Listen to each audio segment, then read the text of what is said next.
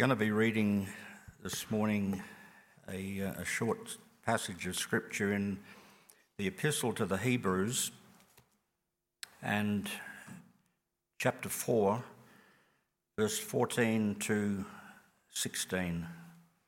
Hebrews four, verse fourteen says, "Seeing then that we have a great high priest who has passed through the heavens, Jesus, the Son of God, let us hold fast our confession, for we do not have a high priest who cannot sympathise with our weaknesses, but was in all points tempted as we are, yet without sin. Let us therefore come boldly to the throne of grace, that we may obtain mercy and find grace to help in time of need." Often in discussion with uh, with people in relation to religion, they will make the comment, um, "I don't like religion." And I said, "No, nor do I. But I love Christianity because it's about a person."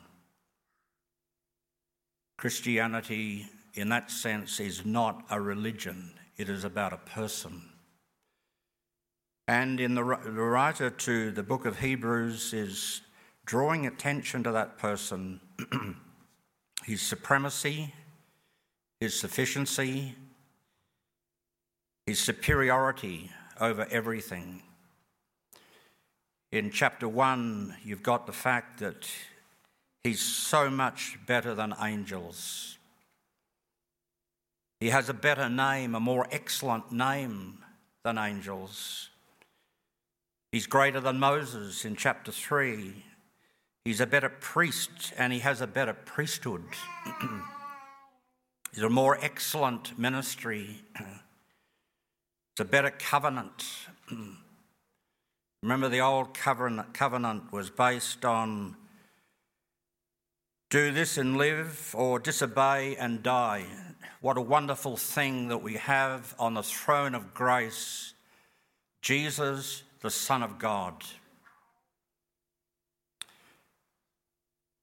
A time will come in the life of every person, circumstances or issues, pain, sorrows, disappointments, where we will not know where to turn, our closest relations, our spouses, our parents, our siblings, will not be able to provide that comfort which only Jesus can do.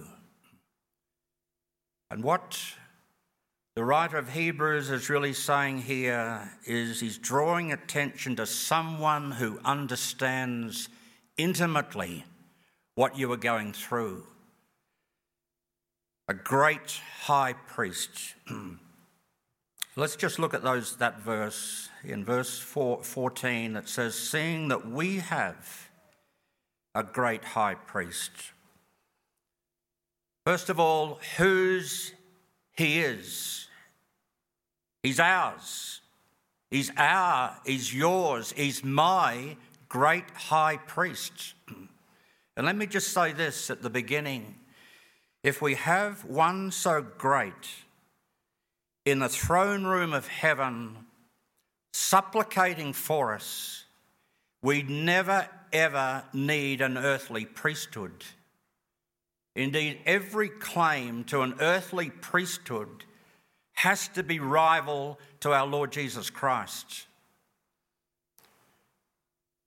The Hebrews, the Jews, knew all about a earthly priesthood, and they knew all about sacrifices. You remember uh, once a year the high priest went into the Holy of Holies with the blood of goats and bulls to make sacrifice for the sins of the people.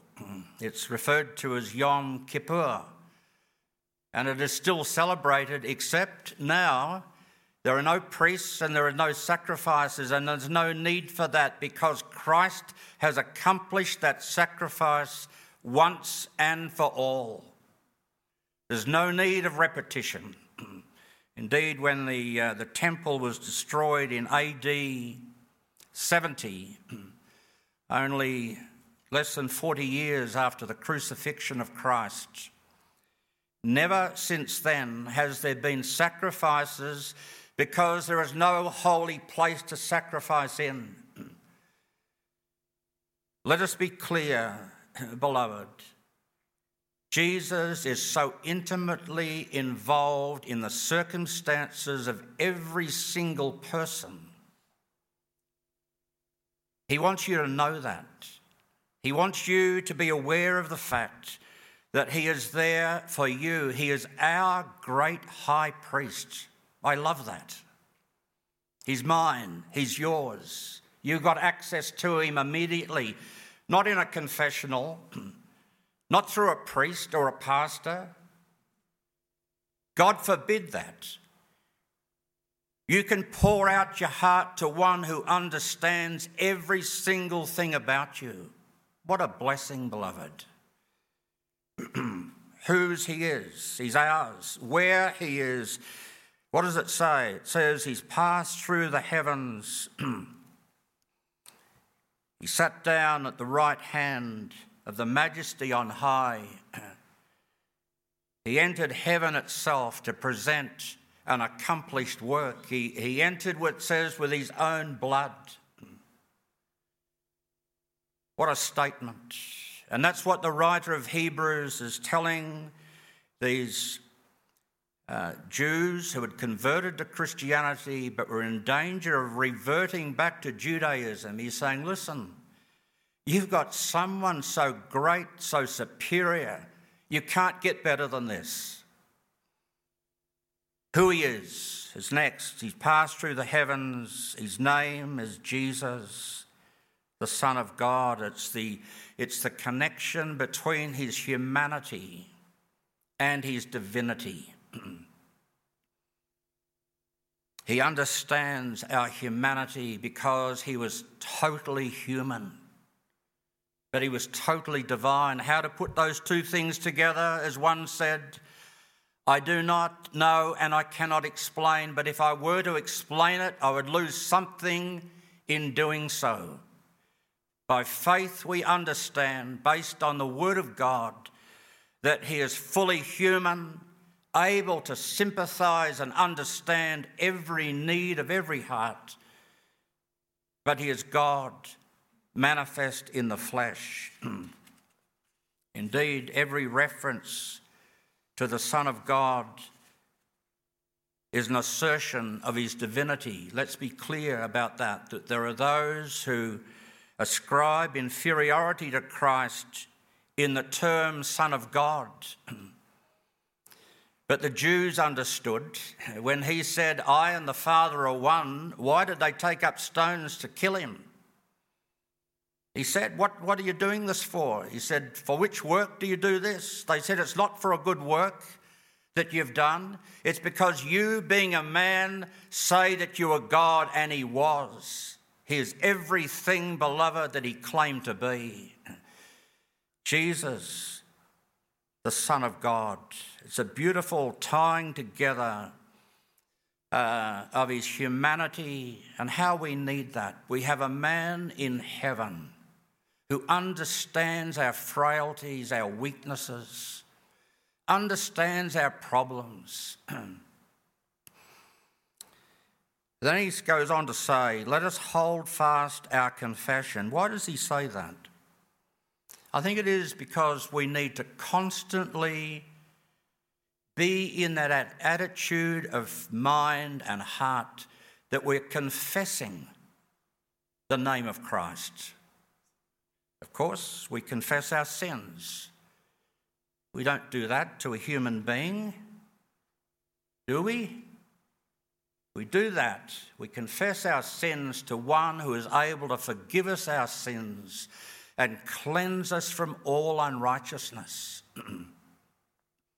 Indeed, the scripture says and asserts that your salvation is dependent on your confession. Have you confessed the name of Jesus?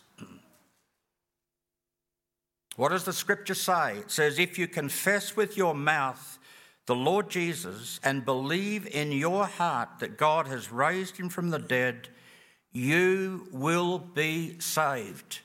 What a wonderful statement of Holy Scripture. Romans ten and verse nine, that's what it says. If you confess with your mouth the Lord Jesus and believe in your heart that God has raised him from the dead, you will be saved. Goes on to speak of the, we do not have a, a high priest who cannot sympathise with our weakness. In looking up this, the word sympathise means in the Greek to suffer with us. That is, that Christ enters into our weaknesses, into our sufferings, and he suffers with us. He feels the pain. When you're going through circumstances in your life, and surely all of us know something about it. I spent, as I, I'll only say it because of those here who don't know my background, but I spent eight years alone um, after a very, very difficult uh, period where I lost my wife and six children to a cult. And I can honestly say that I could not rely on a single human being. All my friends were gone. I'd no one to turn to. It brought me into that relationship with a great high priest to tell him all, to pour it all out, to hold nothing back, and know the comfort. I remember reading Job and it just struck me. Even if he slays me, I'll still trust him. Beloved, do you have that kind of simple trust in our Lord Jesus Christ? Do you have that? He's able to sympathise with our weakness. You know, no earthly institution or no human can fully understand the depth of sorrow that many pass through, but Jesus does. Why? Because he was tempted in all things, sin apart. Everything that Satan could hurl at Christ, he hurled at him. You remember in Matthew four, he was driven out into the wilderness and he was tempted, those three temptations. But what about Gethsemane? When Satan came again and offered an escape route to Christ, and it says, being in a conflict, he prayed more intently. It says his sweat became as great drops of blood falling to the ground. An angel appeared, strengthening him. He understands. I want you to know that, that Jesus understands you intimately because he's been here. He's been tempted in all things, sin apart. And because of that, we can come boldly to the throne of grace. What does that mean? In the Greek, the word boldly, it doesn't mean that you get into God's face or arrogant or presumptuous or tempt God. It doesn't mean that at all. What it means is you come telling it all. You lay it all out because you can trust the person. It'll be confidential with him. There'll be no gossip. Gossip is a bane in many, many churches. No, you can trust Jesus to tell it all, to come boldly, lay it all out, all the details. You know, you remember David in Psalm fifty-one, he says, he says, um, against you and you only have I sinned. In Psalm thirty-two, he goes even further. He says, David, uh, and I'm bringing it up, this up because it's a personal thing. You tell the one who's on the throne of glory, a man there for you. You tell him everything. Confide in him. Trust in him. David says, I acknowledged my sin to you and my iniquity I have not hidden. I said, I will confess my transgressions to the Lord, and you forgave the iniquity of my sin. Beloved, settled forever, forgiven forever, forgotten forever. Thy sins and thy iniquities I will never remember anymore, because they've been erased by the blood of our Lord Jesus Christ. And when Christ entered heaven, he entered with his own blood. He um, uh, he presented it, as it were. How acceptable the sacrifice of Christ is. No repetition. It's not like the priests of old who came yearly and then daily, offering for the sins of the people. No, once for all, it has been accomplished. In closing, it says, let us come boldly to the throne of grace, that we may obtain mercy and find grace. Mercy, beloved, for what we have done. If we confess our sins, he is faithful and righteous to forgive us our sins and cleanse us from all unrighteousness. And then grace, grace for today and tomorrow and for what lays ahead. I just wanted to, in closing, read a poem, or part of a poem, that was written some one hundred fifty years ago. It's intensely spiritual, and I think you will gather the sentiments of this. I won't read it all, but this is what it says. With thee may I a close communion hold, to thee the deep recesses of my heart unfold. Yes, tell thee all, each weary care and grief, into thy bosom pour, till there I find relief. He's talking about Jesus. O let me walk with thee, thou mighty one, lean on thine arm and trust thy love alone. With thee hold converse sweet where'er I go, the smile of love, my highest bliss below, my Saviour God, who gavest thy life for me, let nothing come between my heart and thee. From thee no thought, no secret would I keep, but on thy breast my tears of anguish weep. My every wound I take to thee to heal, for thou art touched at every pang I feel. A great high priest, how wonderful. He's ours, he's yours, he's mine. Let us go to him with that boldness, that sense of awe, that sense of thankfulness, that we have one there not only able to forgive, but able to sustain us in the way ahead, for his name's sake. um, but before I get Matt and Emily to come up, just so they don't get too restless, um, I just thought it'd be nice to share um, a story about Hannah, which is found in the first book of Samuel.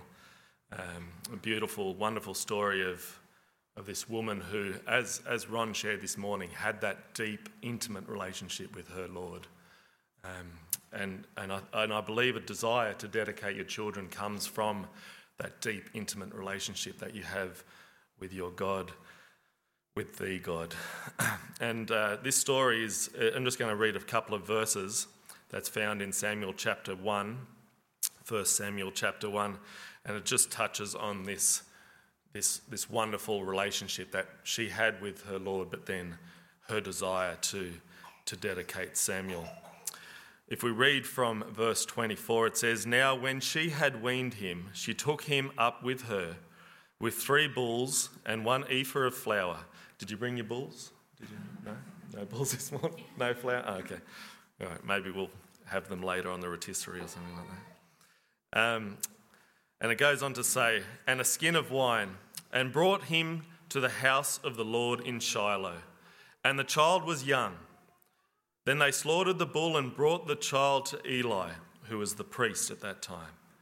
And she said, and this is Hannah's words, and this is the part that I want to emphasize. It says, O my Lord, as your soul lives, my Lord, I am the woman who stood by you here praying to the Lord. For this child I prayed, and the Lord has granted me my petition, which I asked of him. Therefore I also have lent him to the Lord. As long as he lives, he shall be lent to the Lord." And what happened? It says, so they worshiped the Lord there. And that's what it really is.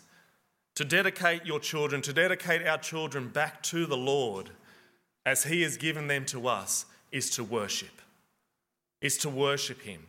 And I believe that's what Matt and Emily's heart is this morning, is they see the blessing that the Lord has bestowed upon them in these two beautiful little girls.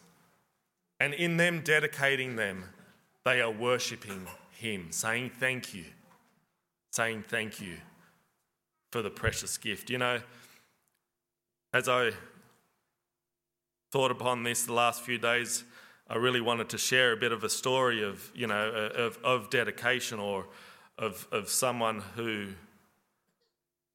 And, and give an explanation of what it was, but of someone who really showed their desire. And I came across this message from a couple.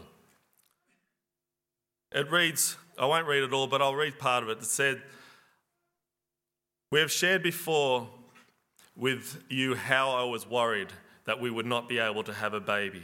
And I cannot say how much, how many hours have been spent in prayer and with thankfulness at their safe and healthy arrival.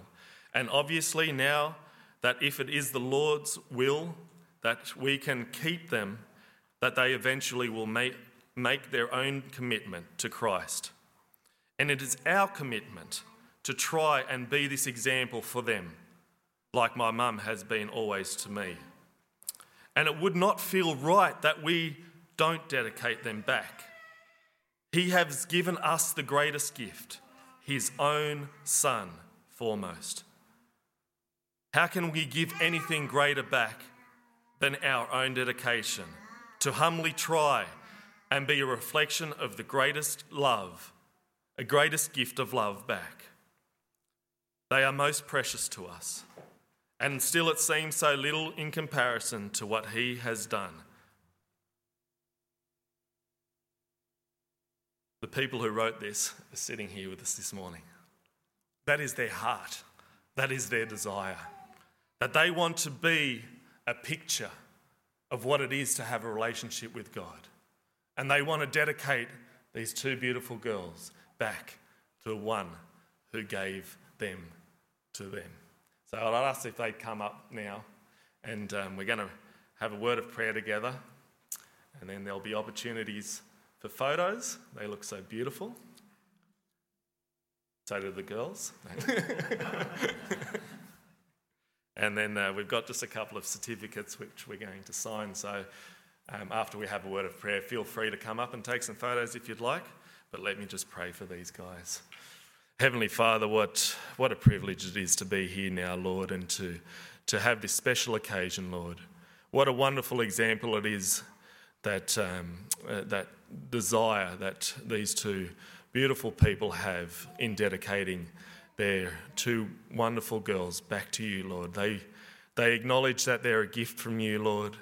They thank you for them, and they want nothing more but to say thank you by dedicating them back to you, Lord. It is so wonderful that we as a church and as, as the family here can have um, uh, partake in their life and partake in the growing up in their life. Lord, may we always be an example of your love towards them. May we always be an example of, of, of the grace and mercy that you've bestowed upon us, Lord. We thank you for this privilege that we can gather here, Lord, and that we can um, uh, we can have this time, such a special time of dedication, Lord. And may we echo the words that Hannah said, all the days of their life, all the days of their life, Lord. We thank you and praise you for the God that you are and for the love that you have shown us. And we want to praise you and thank you now by dedicating these two girls to you. In your precious son's name we pray. Amen. Amen. So, got one each. They don't have to share. Hopefully we spelled the names right. So there was a... I'd ask the guys if, if there was something, a special song of, of sorts that they would like to close the service in. And um, they've chosen one, uh, Brother, Sister, Let Me Serve You. So why don't we all stand together in the closing of our service this morning and sing this song. We'll sing verses one, two, five and six.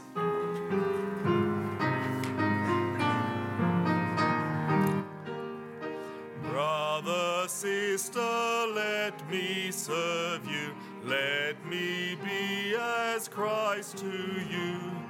Pray that I may have the grace to let you be my servant too.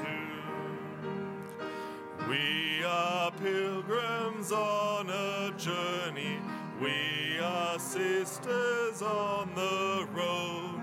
We are here to help each other walk the mile and bear the load. When we sing to God in heaven, we shall find such harmony. Born of all we've known together, of Christ's love and agony.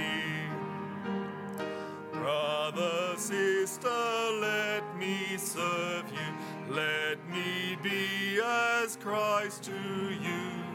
Pray that I may have the grace to let you be my servant too. Amen. As John said, there's a beautiful morning tea out the back, so please stay around and enjoy a cup of tea and some fellowship with one another. Thank you for being here, and God bless.